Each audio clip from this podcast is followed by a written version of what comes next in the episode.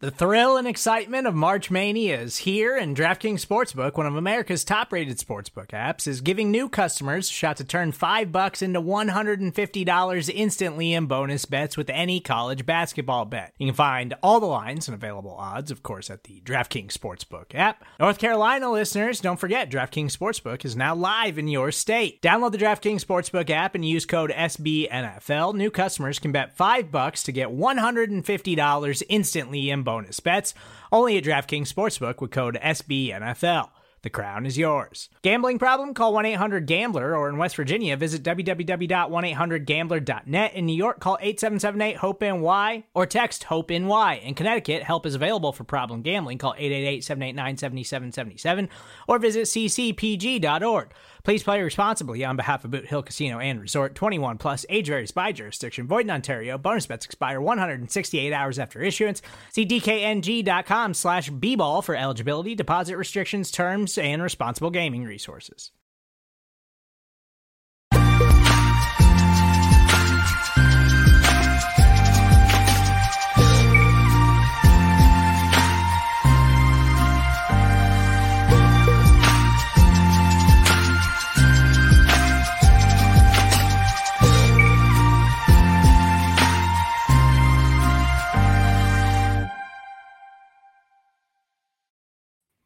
Listener questions live on Friday afternoon. The Bengals take on the Browns, the Battle of Ohio, first chapter taking place on Sunday at Paul Brown Stadium. I'm Anthony Cosenza, joined by John Sheeran with a wild shirt he's got on. I love it. A wild shirt for a wild week.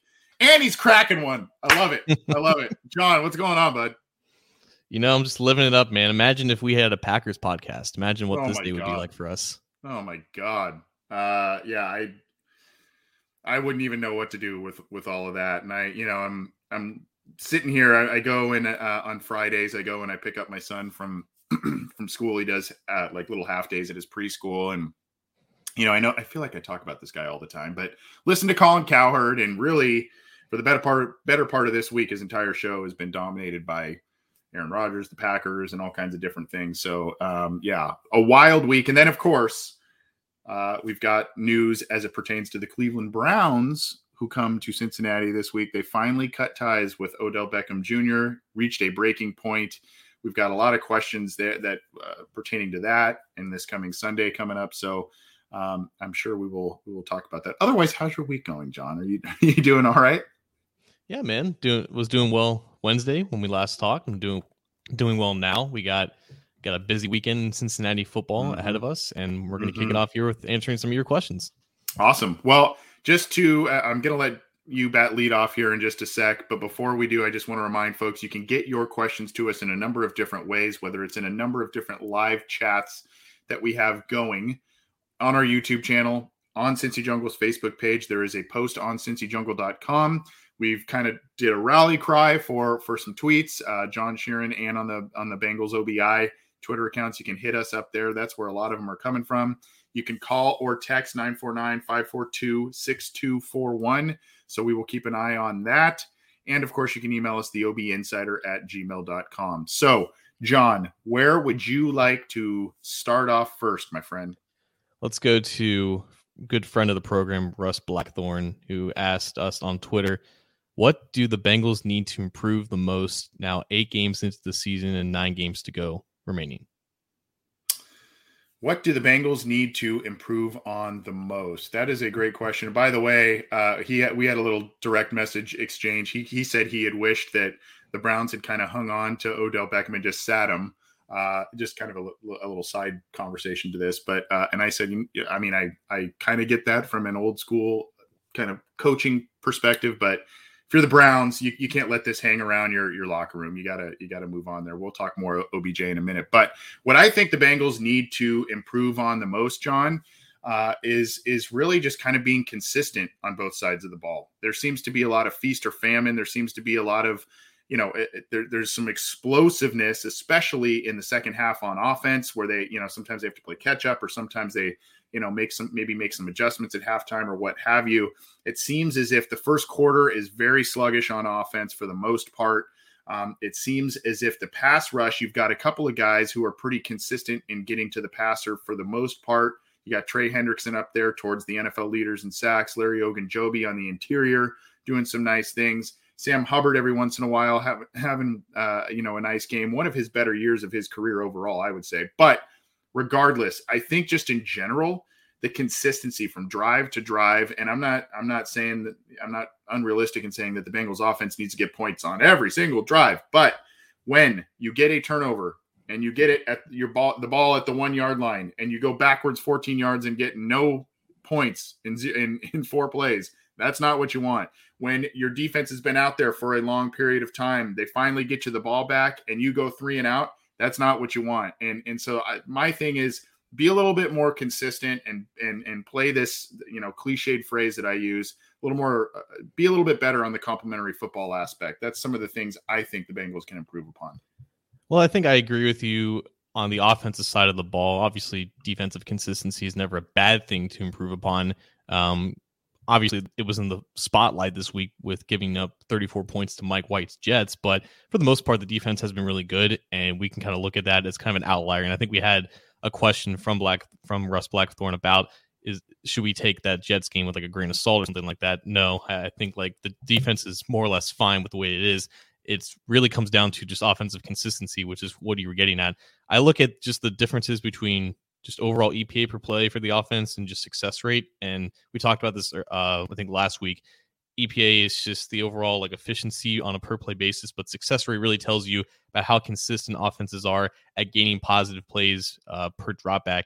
And from an EPA pr- perspective, the Bengals are a top 10 passing offense in the last four weeks, which is when they really unleashed the passing game ever since that uh, Jacksonville Jaguars game. So against the Packers and on this three game road trip, they were a top 10 passing offense, but they were also 19th in success rate. So that tells me that while they're getting these explosive plays, they're not as consistent as the other top passing offenses in the league. And those are the offenses that you can consistently count on to produce against any defense that you go up against. So just um, avoiding the negative plays in the passing game could really elevate this team to just always contending regardless of the opposition's defense. And until that success rate and that consistency on a per play basis increases, I think we will continue to see some limitations from this offense. And that kind of goes with the offensive line and protecting Joe Burrow because they have been a part of some of those negative plays, but also just with Joe Burrow in general. Like, unfortunately, the turnovers have hurt this offense at critical moments in the game. He's lost a lot of win probability and EPA on some of those turnovers. He is one of the top five quarterbacks in terms of interceptions in general. So that all kind of is involved is enveloped in just overall consistency, and that's probably got to be the most the thing that most improves as we enter this back half of the season. Yeah, great question from Russ, and and uh, he's one of our biggest supporters of our show. So thank you, Russ, uh, for always tuning in live and sending us questions and interacting and rallying the troops for giving us thumbs up on our YouTube channel and all kinds of stuff and all the compliments. Appreciate that. And we go to the phones from one big supporter of the show to another longtime supporter of our show our Cincy Jungle podcast channel, and some shows that I was previously on. We've got John from Kentucky on the line. He recently was on Ace Boogie's Q and Ace show. And now we've got John on ours. John, what's going on, bud? How you doing? Hey, yeah. Well, thanks a lot. I, I appreciate the introduction. That's nice. Uh, yeah, my question is, you know, Odell Beckham Jr. will not be with Cleveland. I don't see that as a problem for the Browns at all my opinion, he was basically just wasting their time. Well, how do you see that, Anthony? OBJ, uh, look, I mean, there, there are a lot of people that are out there saying, you know, I, I knew this was never going to work and I, you know, blah, blah, blah, blah, blah. Well, look, to me, I, I think if you look back at what had transpired, the Browns needed to start making some of these moves. They kept, for a while, they kept striking out in the draft with high, high picks. And you can go back to Trent Richardson, you can go back to the myriad of quarterbacks and all this stuff. And so finally, the Browns feel like they got their quarterback in Baker Mayfield, and they kind of feel like, hey, let's let's try and capitalize on this potential championship type window. I know it sounds laughable based on where the Browns were prior to Baker Mayfield and whatnot, but let's try and capitalize on this championship window. Let's get our guy these expensive pieces while he is on a rookie quarterback deal that is manageable for the cap. and let's kind of go all in. And sometimes these things work out really well for the team, sometimes they do not. Uh, this one, for the most part, did not. O- OBJ did not seem like the same guy, not only attitude, well, I guess he was kind of the same guy a little bit attitude wise, but injuries and production. You can make an argument that it was on Baker, John, uh, John Sheeran. I'm going to let him. I'm going to let him answer as well. Um, I, you know, you can make an argument that some of that lack of production is on Baker. You can make an argument that when OBJ got the ball, there were quite a few easy drops and whatnot. Is that a lack of attention being paid by him because he was out of the game for a, for a while and he just you know wasn't totally focused? I don't know. There's all kinds of different things, but like kind of what I touched on a second ago in a conversation I had on Twitter with with Russ Blackthorn. Um, eh, you know, this kind of got to a point where, especially this week, where you can't let this sit uh, in your locker room. You can't let this keep hanging on. You can't keep answering these types of questions when you are a 500 team looking to make the playoffs, right, John Sheeran?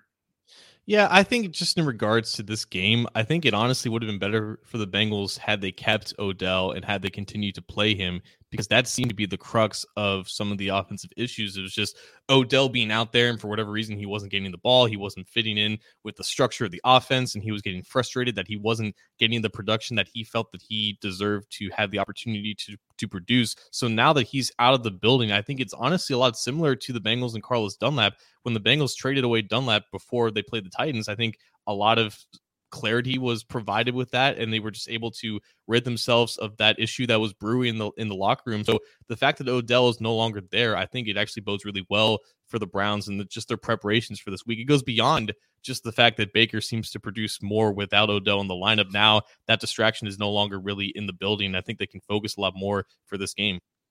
So John, uh, John from Kentucky. I don't know if you heard John Sheeran's answer there or not, but basically he feels that this, and this is kind of one of the questions I was going to piggyback on. So I'm glad you went there. Um, you know, I, I and I want to get your take before we we move on, John from Kentucky. Do you feel that this week? Having OBJ gone now, um, even though it's late in the week, having it, it gone, do you think that that'll pay immediate dividends, or do you feel that hey that's that's more of a long-term solution they've had to go through a lot this week and they're still going to be kind of ma- a, a mess well really i expect to see the browns as basically the same team simply because obj was just irrelevant i mean baker threw a few passes to him during the pittsburgh game he didn't catch them uh, he had some catchable passes that he obviously did not make an effort to get so I, I don't see it as having a great impact on the Browns this Sunday. I don't think it will. Uh, now, remember last year with that uh, cover one uh, press that we were doing in the defense, and we had William Jackson III, our best corner on the bench. And assuming Vonn Bell could cover like Ed Reed, which he obviously could not, mm-hmm. I'm hoping that we don't see a repeat of that this weekend. I don't think we will. We have much better corners, you know, right now with uh, uh what's his name, Uh, Abu. I can't remember if I'm pronouncing his, uh, name correctly. Yeah, Awuzie, yeah. But yeah, we're much better there. So, and uh, look, the Jets game, I, don't know, our defense was asleep for some reason. So, but I am not holding that against the team. They've made too much progress. As a matter of fact, I've actually made reservations for January the 30th uh, for a big hotel in Cincinnati. Oh, you know, the Bengals can still bring that that game there. So you know, I'm not negative at all. Well, hey, so I I may be joining you for that if if if that's where it comes to. I may uh, I may empty the, the pocketbook there and make my way back out yes, to Cincinnati sir. there if that if that ends up coming to fruition. Anything else before we hop on out of here, John? no, no, that that's about all I had. It's great talking to you guys again. I do think we will win this weekend in just two days. Hey, thanks, John. Great to hear from you. Keep in touch with us, my man. John from Kentucky. Uh, calling in here. We want to. Uh, we've got some other texts and whatnot, and uh, we'll get to those uh, shortly too. Um, always great to hear from John. Uh, John. So uh, look. Um, again, I, I, don't. I think obviously there's going to be some benefit this week to having OBJ out of out of the lineup, and maybe this was you know the the sitting out of practices over the past couple of days. Maybe that was just kind of like, hey, the game plan is not going to involve OBJ anyway.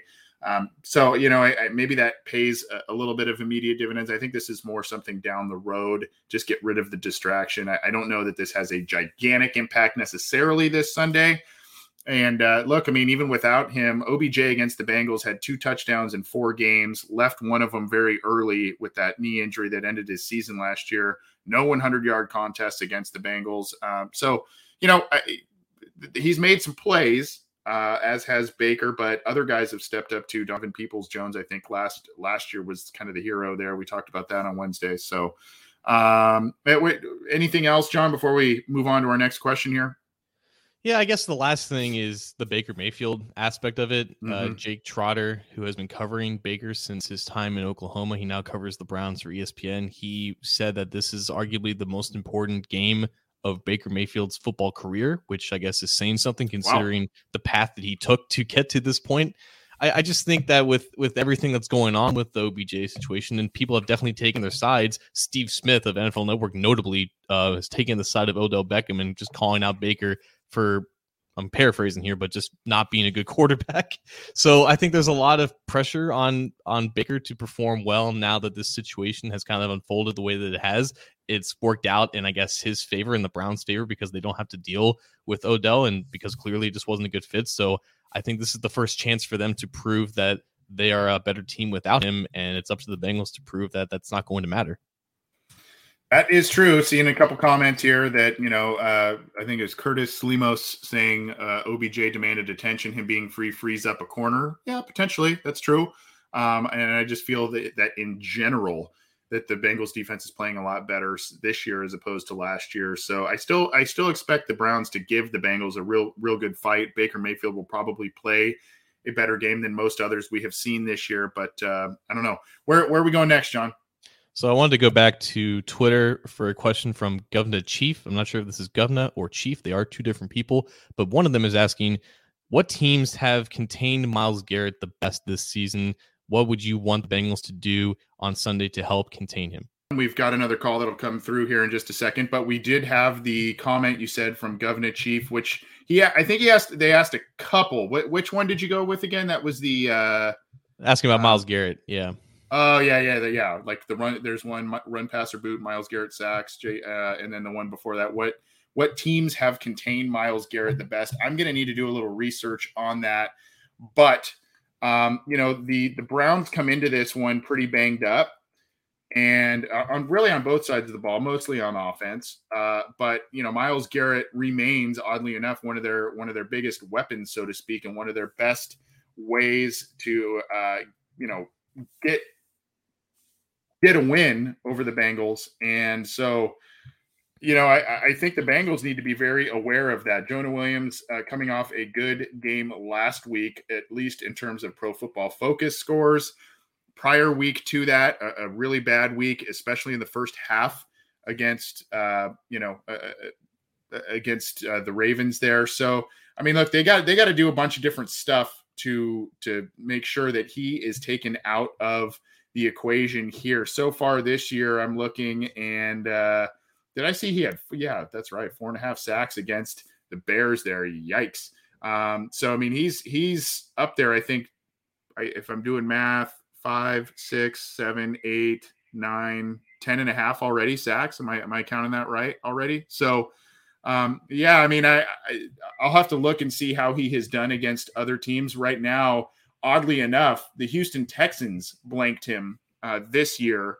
So we'd probably need to go back and see what happened there. But uh, blanked him only had three total tackles in that game. Otherwise, he has had a sack at least, or a half sack at least, in every single other game this year. really glad you mentioned the Texans game because that was the game where he has had his lowest pass rushing grade. He did not have a sack or barely any pressures in that game. So I went back and looked at that. It was back in week two. Out was 25 pass rushing reps, he was chipped or the running back intended to chip him 10 times. I think he actually made contact yeah. maybe seven or eight. And there was just some times where Garrett saw that on the outside, the running back was waiting there to try to contact with him, and he just kind of stunted his rush towards the inside. And that was, that was actually uh, how he generated basically all of his pressure that game. Laremy Tunsil is the Texans left tackle, so he's a really talented right. guy. That right. it's up to Jonah Williams, man. Like there's there's no containing Myles Garrett. That is the one variable that every team that plays the Browns has to accept that's going to happen. Myles Garrett is going to get his, just like Aaron Donald is going to get his when you play the Rams. But Myles Garrett plays a position where it's actually easier to rush the quarterback. it's just not possible to slow him down. It's not possible to stop him from just getting into the backfield at some point in the game. And the Bengals have dealt with this for the past four years. They have so much tape on Garrett. They know exactly who he is. They have a left tackle that they're confident in, but they're going to have to give him help at, at times in this game. So Samaje Perine, Chris Evans, Joe Mixon, whoever is in the backfield, one one of them is going to have to stay in to help out with Myles Garrett at least for a third of his pass rushing snaps. Because if not, that four sack game against the Bears, it could be replicated. Yeah, and the the other equation to that obviously is Drew Sample maybe maybe chipping there, and then of course uh, Uzomah chipping in there on on some blocking attempts. So yeah, I mean that's that's kind of what it's going to take there.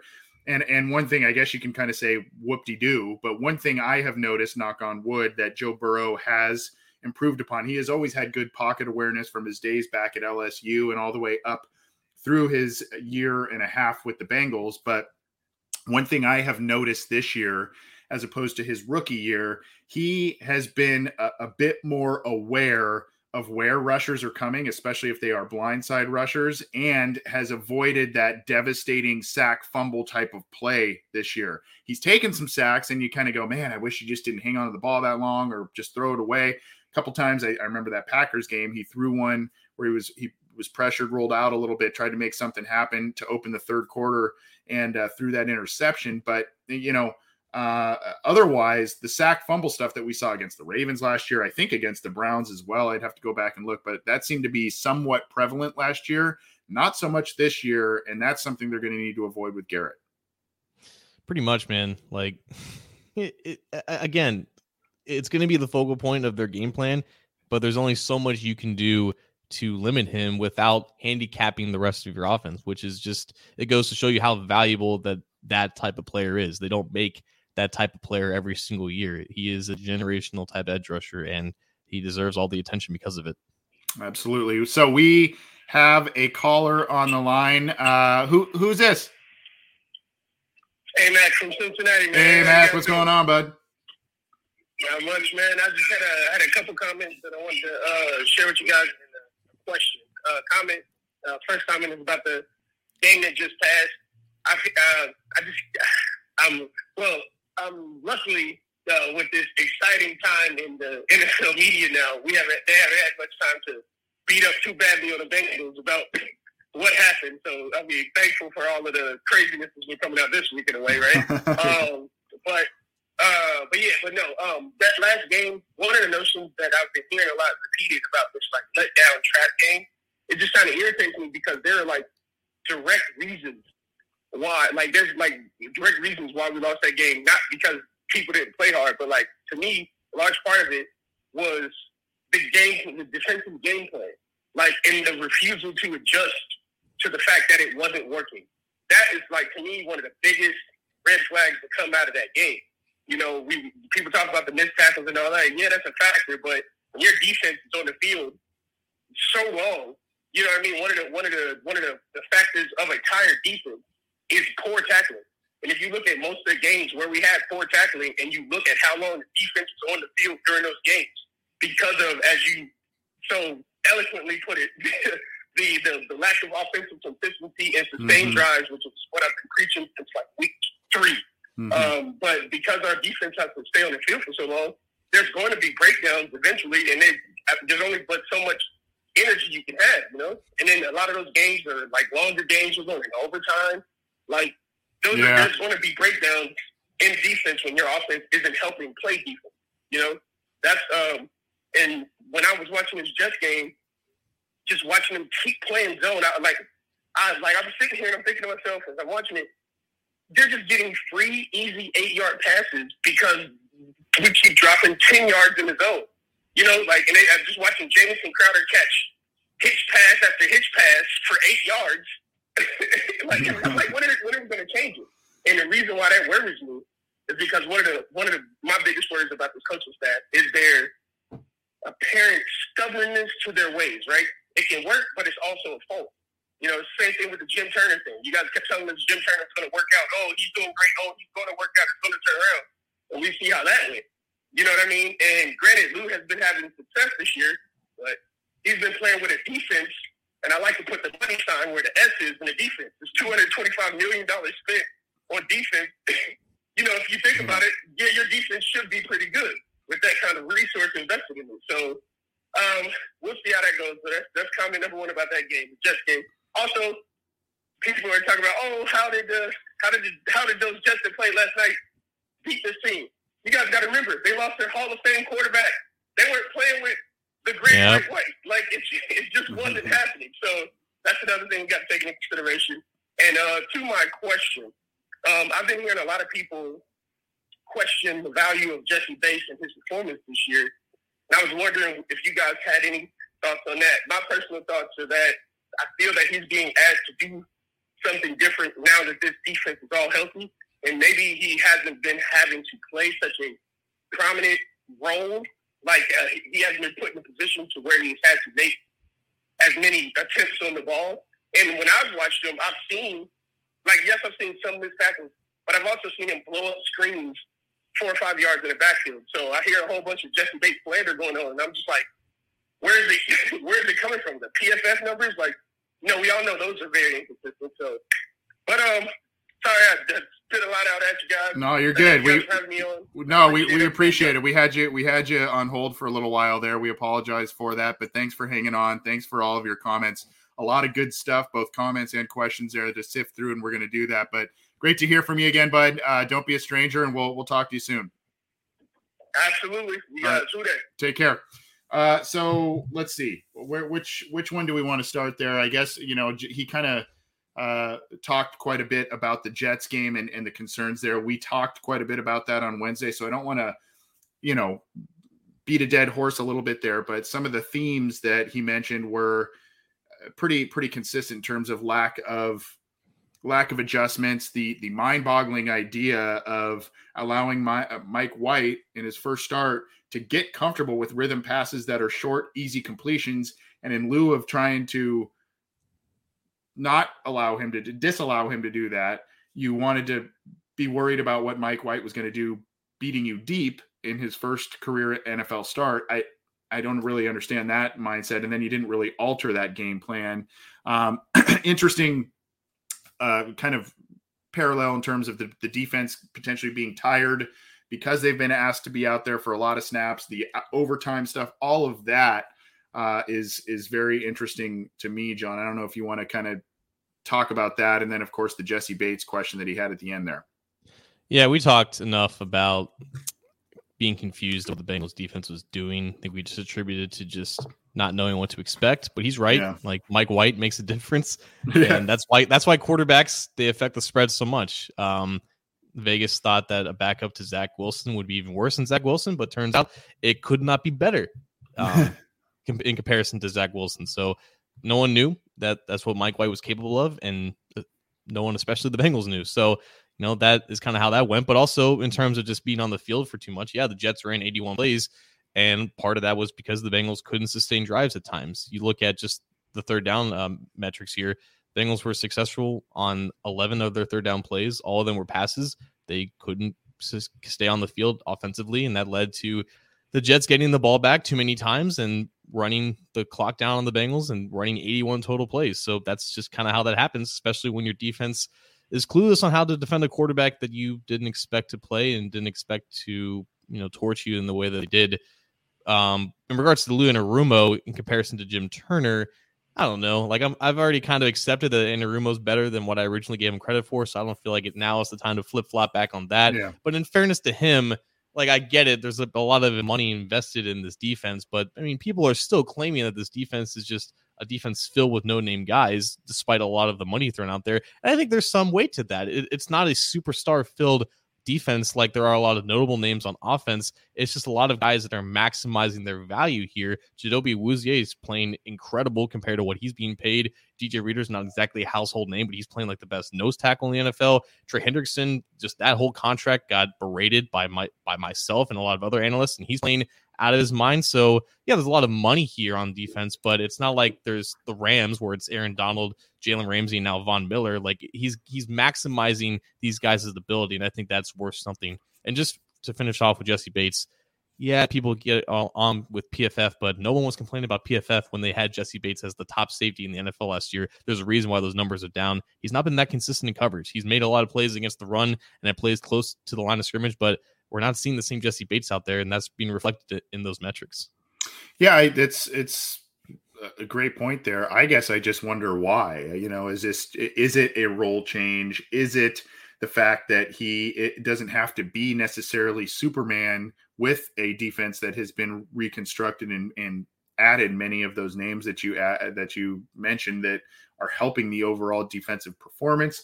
Is it a, a, a, you know maybe a hesitancy? I'm in a contract year. I don't want to you know I don't want a big injury. I I, I don't know. Uh, it could be a myriad of factors.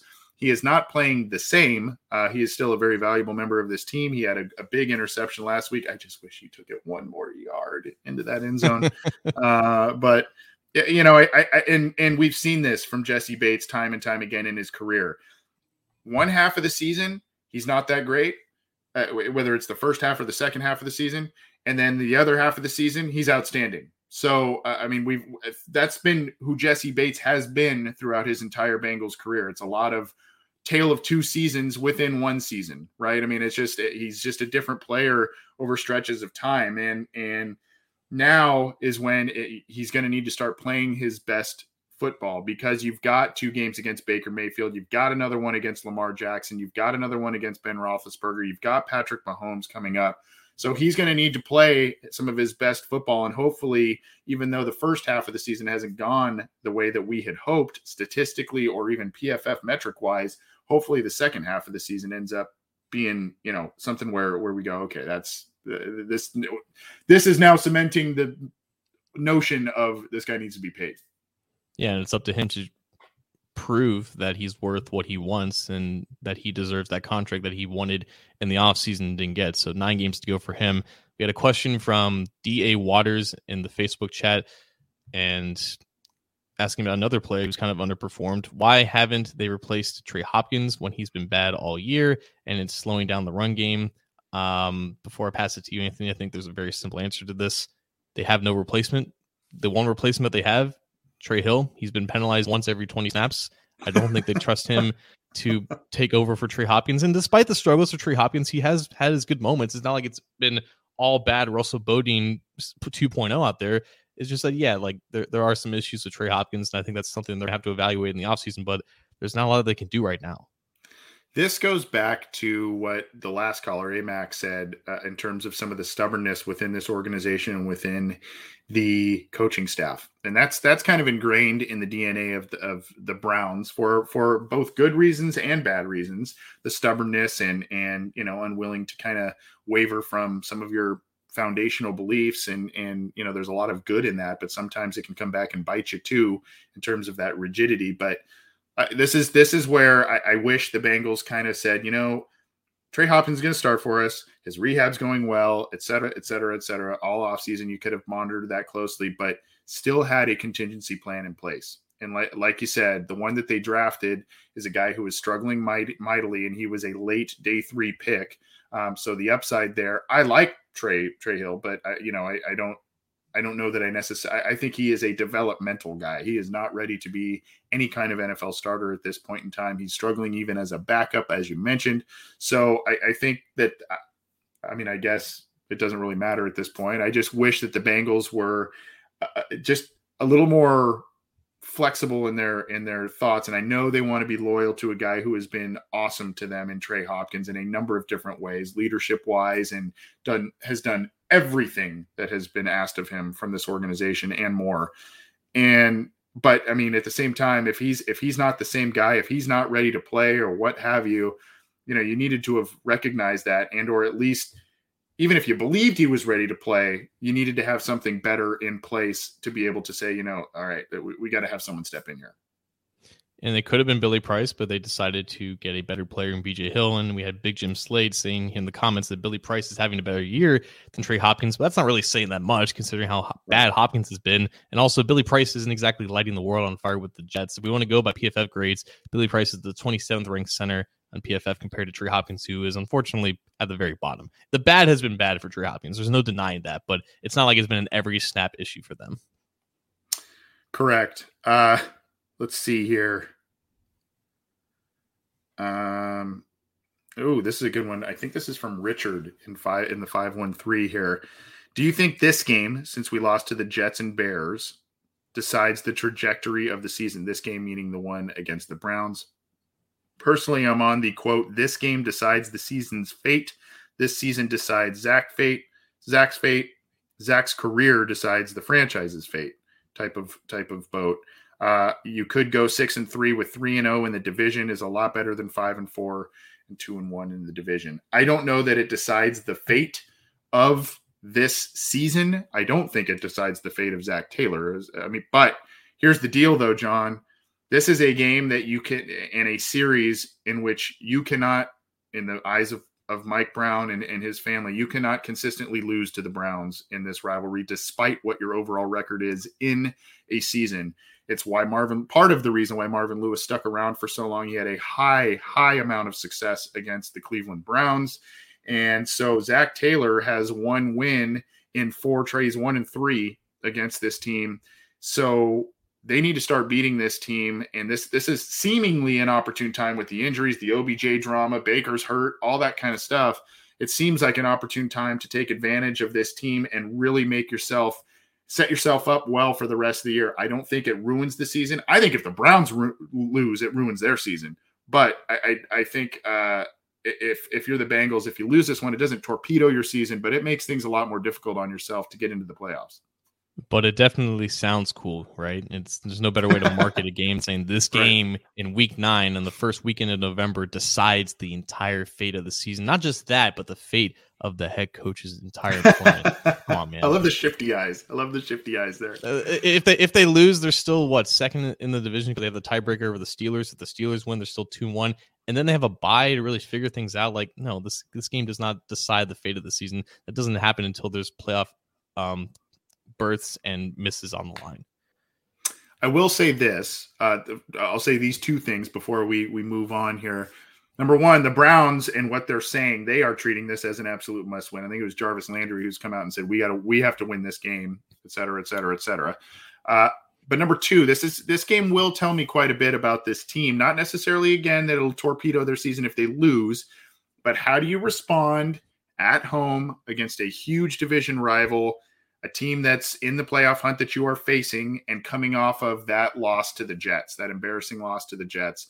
How do you respond? What adjustments do you make, especially because we're talking about a largely healthy roster for the most part for the Cincinnati Bengals? Um, I, I think it just, you know, how did they, how much to heart did they take that loss? It seems like Joe Burrow is stewing about about that loss to the to the Jets. So, uh, you know, to me, I think even though if they lose, it won't torpedo their season. Um, how they come out and how they perform, and if they win, and how they potentially win. Uh, I don't know about you, John, but that'll that'll tell me a lot about this team based on the the ability to rebound.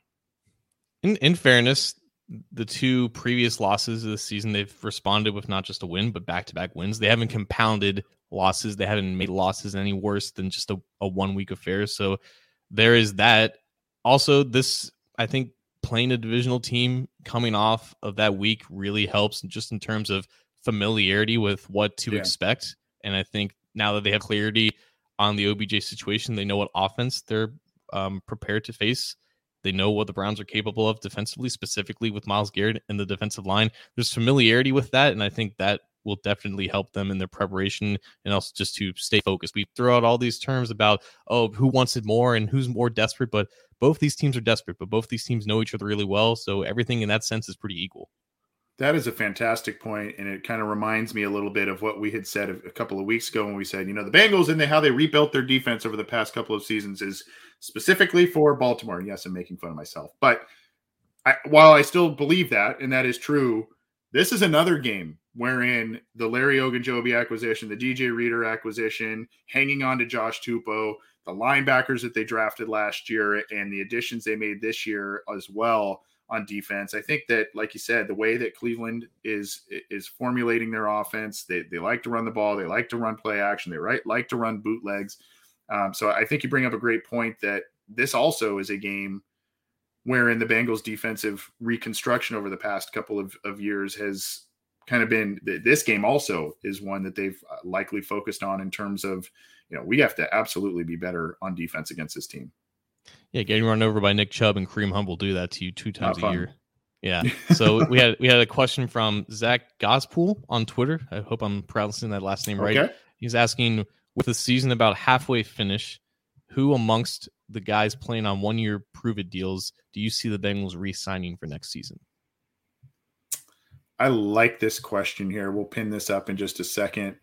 Uh, so the, the, essentially it was, yeah, well, who amongst the guys playing on one year prove it deals do you see the Bengals resigning? Uh, you know, I, I really hope that they re-sign Larry Ogunjobi.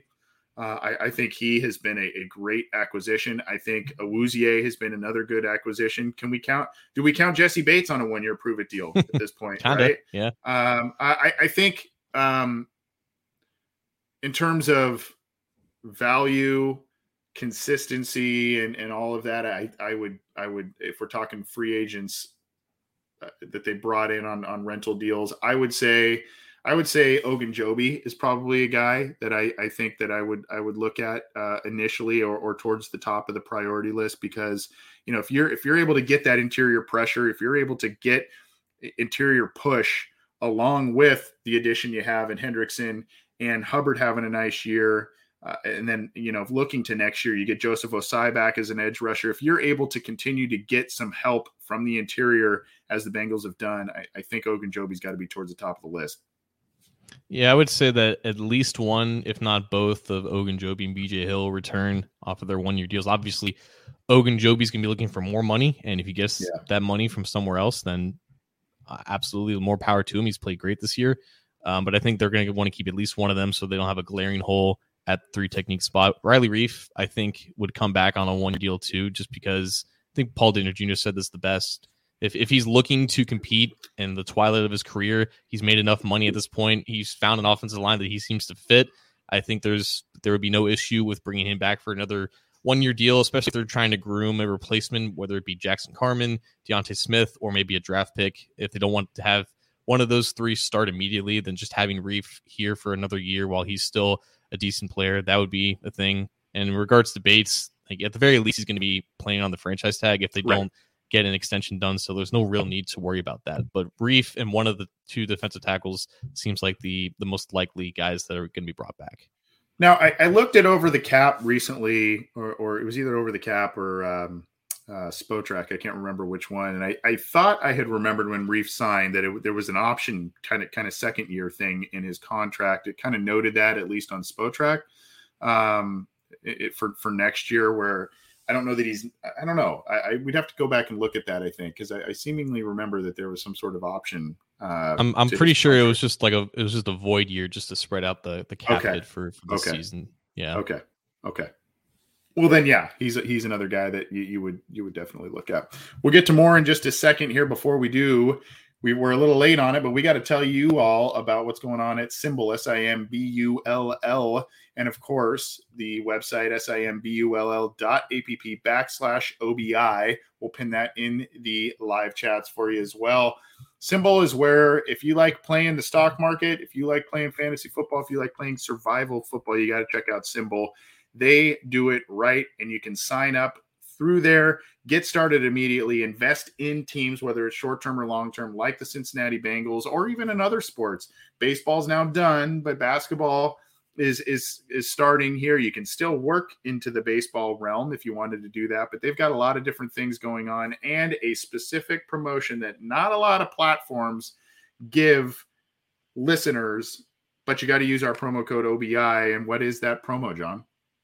That's right. If you go to simbull.app backslash OBI and use the promo code OBI, you get SimBull is offering you, get this, $500 first initial deposit, completely risk free for the first 90 days. That means up to $500 that you can deposit using the promo code OBI and you can invest in the SimBull market. You can do whatever you want for the first three months that, that you do so. And if you like SimBull and you want to continue using it and you want to keep your money where your investments are, that's great. Then then you're fully in. But if you don't like the market, if you're losing money, if you if you just realize that it's not for you, then you can pull out every single penny that you invested in the SimBull market 100% risk free. That is the benefit of using the promo code OBI and getting in on some of this action right now because things are hot, man. You have the Cleveland Browns with their whole OB, OB, OBJ situation. If you want to invest in the Browns thinking that they're going to improve without him on the roster, you can invest in the Sim Browns. If you want to de-invest or to take your money out of the Sim Packers or invest low because their stock's about to drain with what Aaron Rodgers just said on the Pat McAfee show, you can do that in the Sim NFL market. But there's also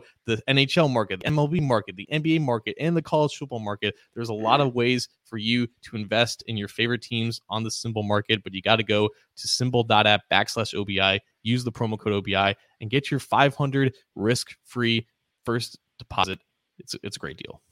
It is a great deal, and we are happy about the partnership there. Kenneth Giles, uh, a great guy. We've had him on the show a couple times. He was on about a month or so ago, and of course, it was right before that big Packers game. A lot of stuff going on with Packers right now, so I don't know how he's quite feeling about all that, but uh, had to be feeling good about about that win at least, and actually their overall record. At any rate, go check out SimBull, S I M B U L L dot app backslash OBI. We're going to be here a few more minutes, so get those questions in. We've been trying to get to a number of them on Twitter and the live chats, and of course, calls and texts. We've, we've had a ton of them, which has been awesome. Uh, where are we going next, John? Well, f- well, for starters, I feel like we just um, did not mention an obvious answer in the last question. I think we can both agree that Quinn Spain is also oh yeah to come back. Yeah. Uh, yeah. Just, just just felt like we need need, Yeah. needed to address that. He's been playing very well this year. Yeah. very very- very clear omission on, on our part. Um, Yeah. But I, I had uh, someone send me a question a couple weeks ago, and I feel bad for not getting into it until now. But uh, Fred Taylor on Twitter was asking, how do we see the 53 man roster and practice squad shaking out with players coming off the IR? So we asked this at the end of October, and now it's a lot easier to answer because we just had Hakeem Adeniji. Um, we saw him get activated uh, towards the roster, as well as the claiming of Vernon uh, Hargreaves off of waivers. So those two moves took Darius Hodge off the roster and cornerback Nick McLeod off the roster. But there are still a couple other guys who could come back this season from injured reserve, specifically Trae Waynes and Xavier Suafilos. So I guess Anthony, assuming Suafilos gets healthy within the within the near future, do we see maybe Fred Johnson getting cut or maybe some other player on the roster? And really now there's seven cornerbacks on the roster right now. If Trae Waynes is able to come back, is that just the end of Tre Flowers' time here, or maybe that's the end of Vernon Hargreaves' time? Yeah, I would I would see a corresponding positional move there if Trae Waynes does come back, but at this point it's kind of like if he comes back, I mean, I, uh, I hamstring injuries they linger. Uh, it didn't sound like there was any kind of hamstring tear or any kind of issues of that nature with Trae Waynes. It sounded like this was going to be a short term IR stint, but I mean, here we are again with him, and it's weeks and weeks and weeks. It would be great to get him back towards the end of the season as as a little extra help there, but I, I just wouldn't bank on it. But I would think that if Waynes comes back, a corresponding position group move would be made. I don't know what they would do on offensive line there. Uh, if you know, if and when Su'a-Filo comes back, uh, you know, I mean, there there are probably some some guys there that may, maybe it's Trey Hill that they they kind of they cut and then he gets brought back on the practice squad or something of that nature. I don't know, but uh, you know, I, I I would think the corresponding position group moves would be made if those guys return and when those guys may return. But uh, you know, it's it's it's a mixed bag. Only they know kind of who were their You know, those those players on the bubble. Maybe maybe it's one of those lower end wide receivers. Uh, you know, a Trenton Irwin who has bounced on and off the ro- roster a little bit. Maybe he's a guy they look at. I don't know. Yeah, and I I guess it is a little premature to assume that Wayne's is coming back.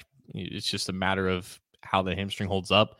The fact that it's been nagging him the entire season doesn't really bode well for it being healthy anytime soon. I think he was seen rehabbing on the practice field along with Su'a-Filo, so at the very least, there is some expectation that they are making progress. And the fact that they have a bye week next week gives them more time to miss as, as little amount of playtime as possible. There's also D'Ante Smith, who is technically on IR, potential to return. He hasn't been, I think, officially declared out for the season, despite having a meniscus type injury that he suffered a couple weeks ago. So if, if he's able to come back at the very end of the season, there's also another move that they would have to make because, well, maybe not. I I don't know if they would force D'Ante Smith to come back if they have at least nine healthy bodies there. So that that is just that's just the other guy who's eligible to come back, along with I guess Wyatt Hubert, who was also on the non-injured mm-hmm. reserve list with uh, Hakeem Adeniji. So if Adeniji can come back this early, then maybe there's hope for Wyatt Hubert to do the same.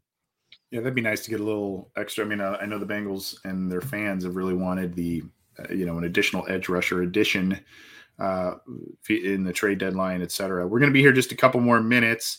Uh, let's go to Josh in Virginia. So the Bengals are in the middle of a playoff push. They've got a big game on Sunday. They've got all kinds of things going on. So what do we need to address?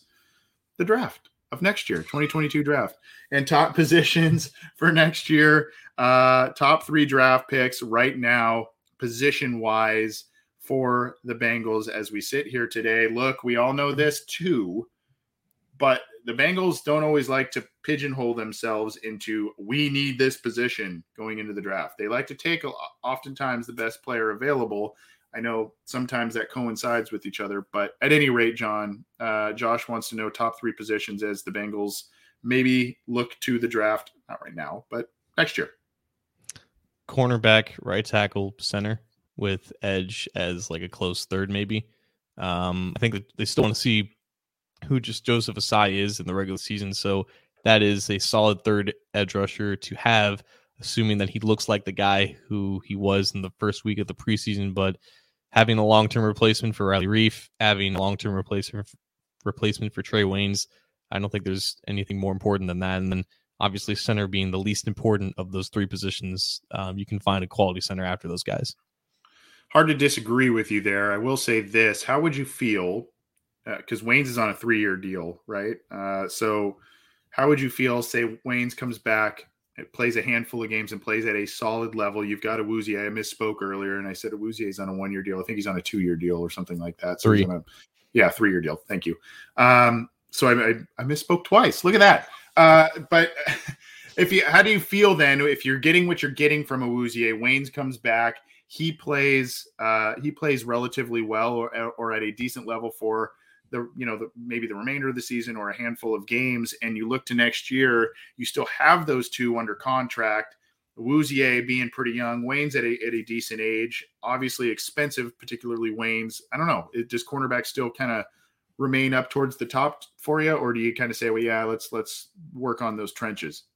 I, would still think so, just because of how solid they are as a team overall, and they don't have like many pressing needs um, aside those positions, I think just the fact that Wayne has been hurt as much as he has been in the first two years, that's no real fault to him. But I think the team just has to recognize that and just prepare some contingencies. And there's no better contingency than just to draft a long term replacement in the first round.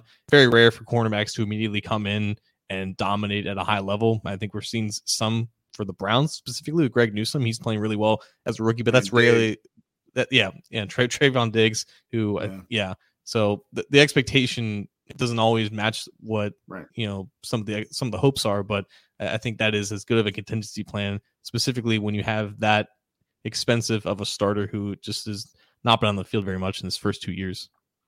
One sneaky one, and it goes back to the question we had about one guys playing on one year deals, etc. Uh, tight end. Drew Sample's disappointed. CJ Uzomah's on a, uh, on the last year of his deal, a, a free agency deal that he signed uh, a couple of years ago. So maybe, I mean, it's not up there because of maybe how they value that position in this offense, but that's something to kind of keep in mind. I think we would all like to see CJ Uzomah back. He's having a, a nice year for the Bengals, but uh, that is kind of a position group that probably needs a little bit of, uh, of revamping as well. Um, any any others you want to get to, John? We're running up uh, pretty long here. We've gotten to, to a bunch of questions, which is awesome. But uh, any others that we need to get to before we hop out of here? So, have you listened to the the Athletic uh, Bengals podcast with Dehner Jr. and Morrison? Mm-hmm. Yeah, so they have a segment on there for anyone who is not familiar with it called "Run Pass or Boot," which is based off of the touchdown song that the Bengals play mm-hmm. after they score a touchdown. And, and, for anyone who doesn't know, the, the basis of it is um, if you run with something, you are the most confident in happening. In happening, if you pass on something, you are somewhat confident, but not as confident as running with it. And if you boot on it, you are the least amount confident with that compared to the other options. So it's typically a question with three uh, potential options for you to order in a certain confidence. So Governor Chief, I think I'm assuming this is Chiefs question now. I'm, I'm assuming Governor was the first one, so this is going to be Chiefs question. He's asking to run pass or boot for us for this game. Myles Garrett sacks, Ja'Marr Chase touchdowns, and Browns offensive turnovers. So turnovers that the Bengals defense forces. So how would you order that in a run pass or boot format? Run being the the most sure, pass being Yes. the second most sure, and boot being the least amount least sure. I would say um I would say Ja'Marr Chase touchdowns run, Myles Garrett sacks, pass, Browns committing turnovers, boot. Um, and the reason I say that Ja'Marr Chase has, uh, I think, essentially scored a touchdown in every single game so far this season. If not, All but I, I think it's all but one. Yeah. Uh, so I mean, he's he's uh, if you just kind of play the law of averages there, he's he's bound to get in the end zone. Uh, Myles Garrett, kind of the same deal, 10 and a half sacks through the through the first half of the season here. I, I do think Jonah Williams will have a, a good showing this week, and I think the Bengals will do whatever.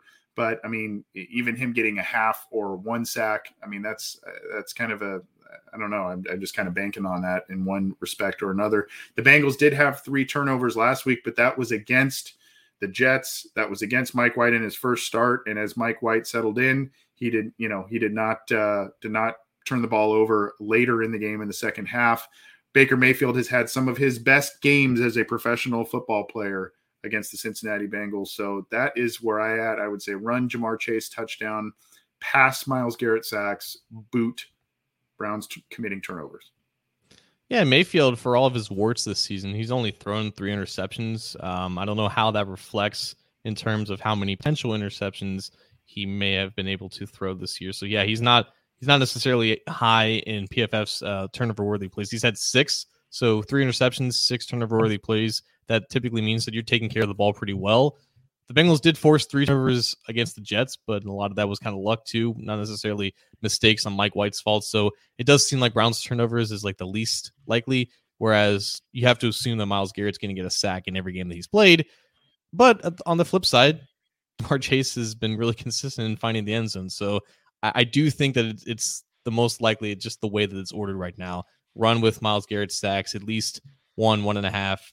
Pass with with the, maybe at least one Ja'Marr Chase touchdown, and eh, no more than I guess one Browns turnover, just because of how well they've been taking care of the ball despite their offensive flaws. I I think it's entirely likely that all three of these have end up having one of each, but I think just in terms of likelihood, you have to bank on Myles Garrett at least finding Burrow at least once. Uh, hard to disagree. Hard to disagree, and hopefully, hopefully, I'm wrong about those Bengals turnovers because with no OBJ and uh, with the Browns kind of struggling with some injuries on offense, et cetera, it'd be it'd be great to get some turnovers. Maybe they'll maybe they'll get one or so, but again, Baker Mayfield has played some of his best football against the Bengals, which is uh, not easy to say because his personality type is uh, if he's not on your team, I don't know how much how much uh, people dig his personality type, but that's just me. Uh, anything else that we want to get to before we hop out of here? We're going up on an hour, John. So, uh, what anything else we need to get to? I have a question, man. Any plans this weekend?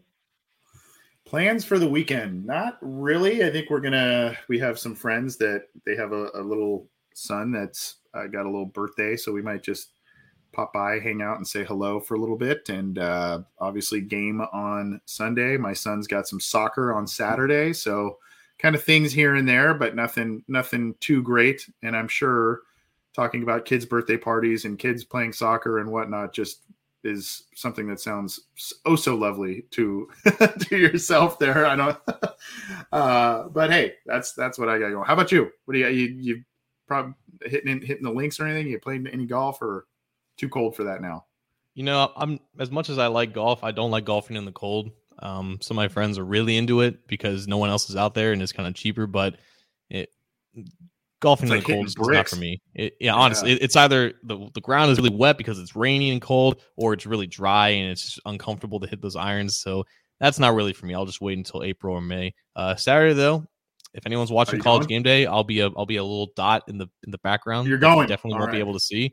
But yeah, it's me and, some friends gonna gonna crash the party and hopefully they kill Tulsa by about 40 so they can not move down in the next rankings. Yeah, yeah. Uh, are you, you making a sign? You gonna have like one of those big, the big head, enlarged heads of, I don't know, Luke Fickell or I don't know somebody. I'm not. I'm not to make a sign, but I'm to see if I can hold the Washington State flag. I'm to see if it's there first off, but I'm to see if I'm to be able to hold it. Okay. well, we'll keep an eye out for it. If you get it, if if someone out there, I'll, I'll try and watch it too. If someone out there gets a shot of John Sheeran at the University of Cincinnati on on ESPN Game Day, we want to see it. Send it send it to us for sure, for sure. But have fun, man. That's that's killer. That's I think I went one time a long time ago at, at a USC game when they were there, and that was just way fun, way fun. Yeah, man, it's it's, it's exciting. Um, I, I was I was curious where why they put it where they did because you UC doesn't have a lot of grass in open area. They have this one area where a lot of people tailgate, and I thought that's where they would put it, but they put it like in this very condensed, I still albeit still kind of open area, but not a lot of room for just th- this massive gathering of people. So I'll be interested to see what the layout looks like in uh, in IRL. So I'll, I'll definitely I'll get some pictures up there and hopefully have a good time.